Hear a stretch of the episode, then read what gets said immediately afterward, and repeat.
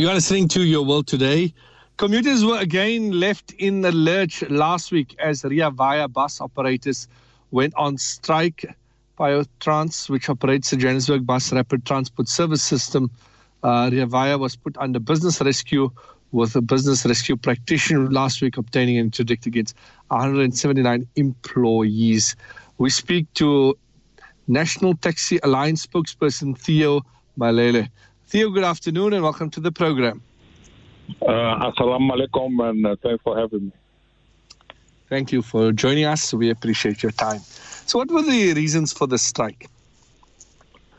Well, the reasons obviously contractual obligations between the employer and employee, where at, uh, the employees were expecting a 30th check and uh, were never even uh, told what you know the situation where in terms of uh, the challenges that the company was facing. Basically, it boils down to lack of communication between management uh, and, and, uh, and staff. Yes, uh, simply that. Uh, is the problem not that uh, despite being granted an interdict against the workers from going on an unprotected strike, uh, it's as always the commuters who suffer the most, especially as our public transport system is in shambles?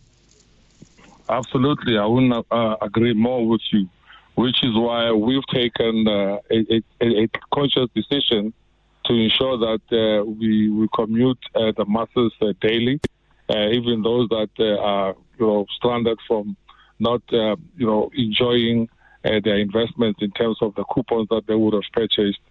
you know, we still are welcome them, we'll, we'll service them, but you know the, the the problem area rather here is that we we had thought that this was going to to work out perfectly well, but clearly the issue of the mentor mentee uh, process uh, was not uh, managed properly.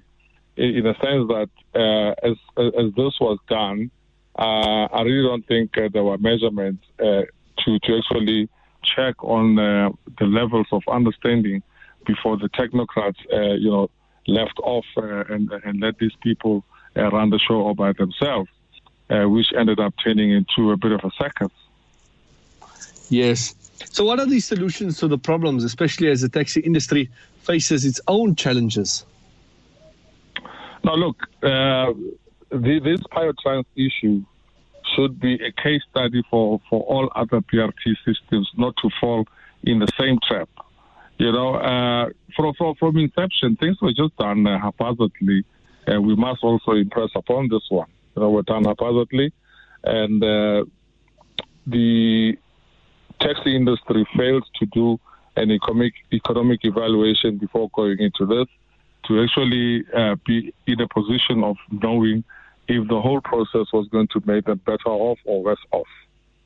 Uh, instead, the city, well, dictated, or somewhat, uh, perhaps for a lack of a better word, and uh, came up with its own, um, you know, figures which then ended up, you know, prejudicing uh, that potential, uh, that earning potential of uh, these guys uh, as individual shareholders. And, you know, there's also been a, a problem that the communication, even within the board itself, was not up to scratch. They couldn't reach consensus, you know, as and when that was required.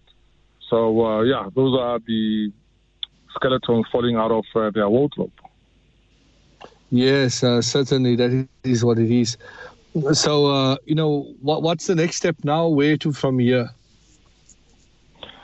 Well, they they have to ensure that they communicate with the employees, and uh, also, um, you know, create the environment for the uh, uh, practitioner, for the rescuer, to, to be able to can further uh, their aims of uh, resuscitating uh, Pietra. Yes, certainly. Thank you very much for the update. We appreciate your time. Only a pleasure. For Go well. Bye bye. Bye.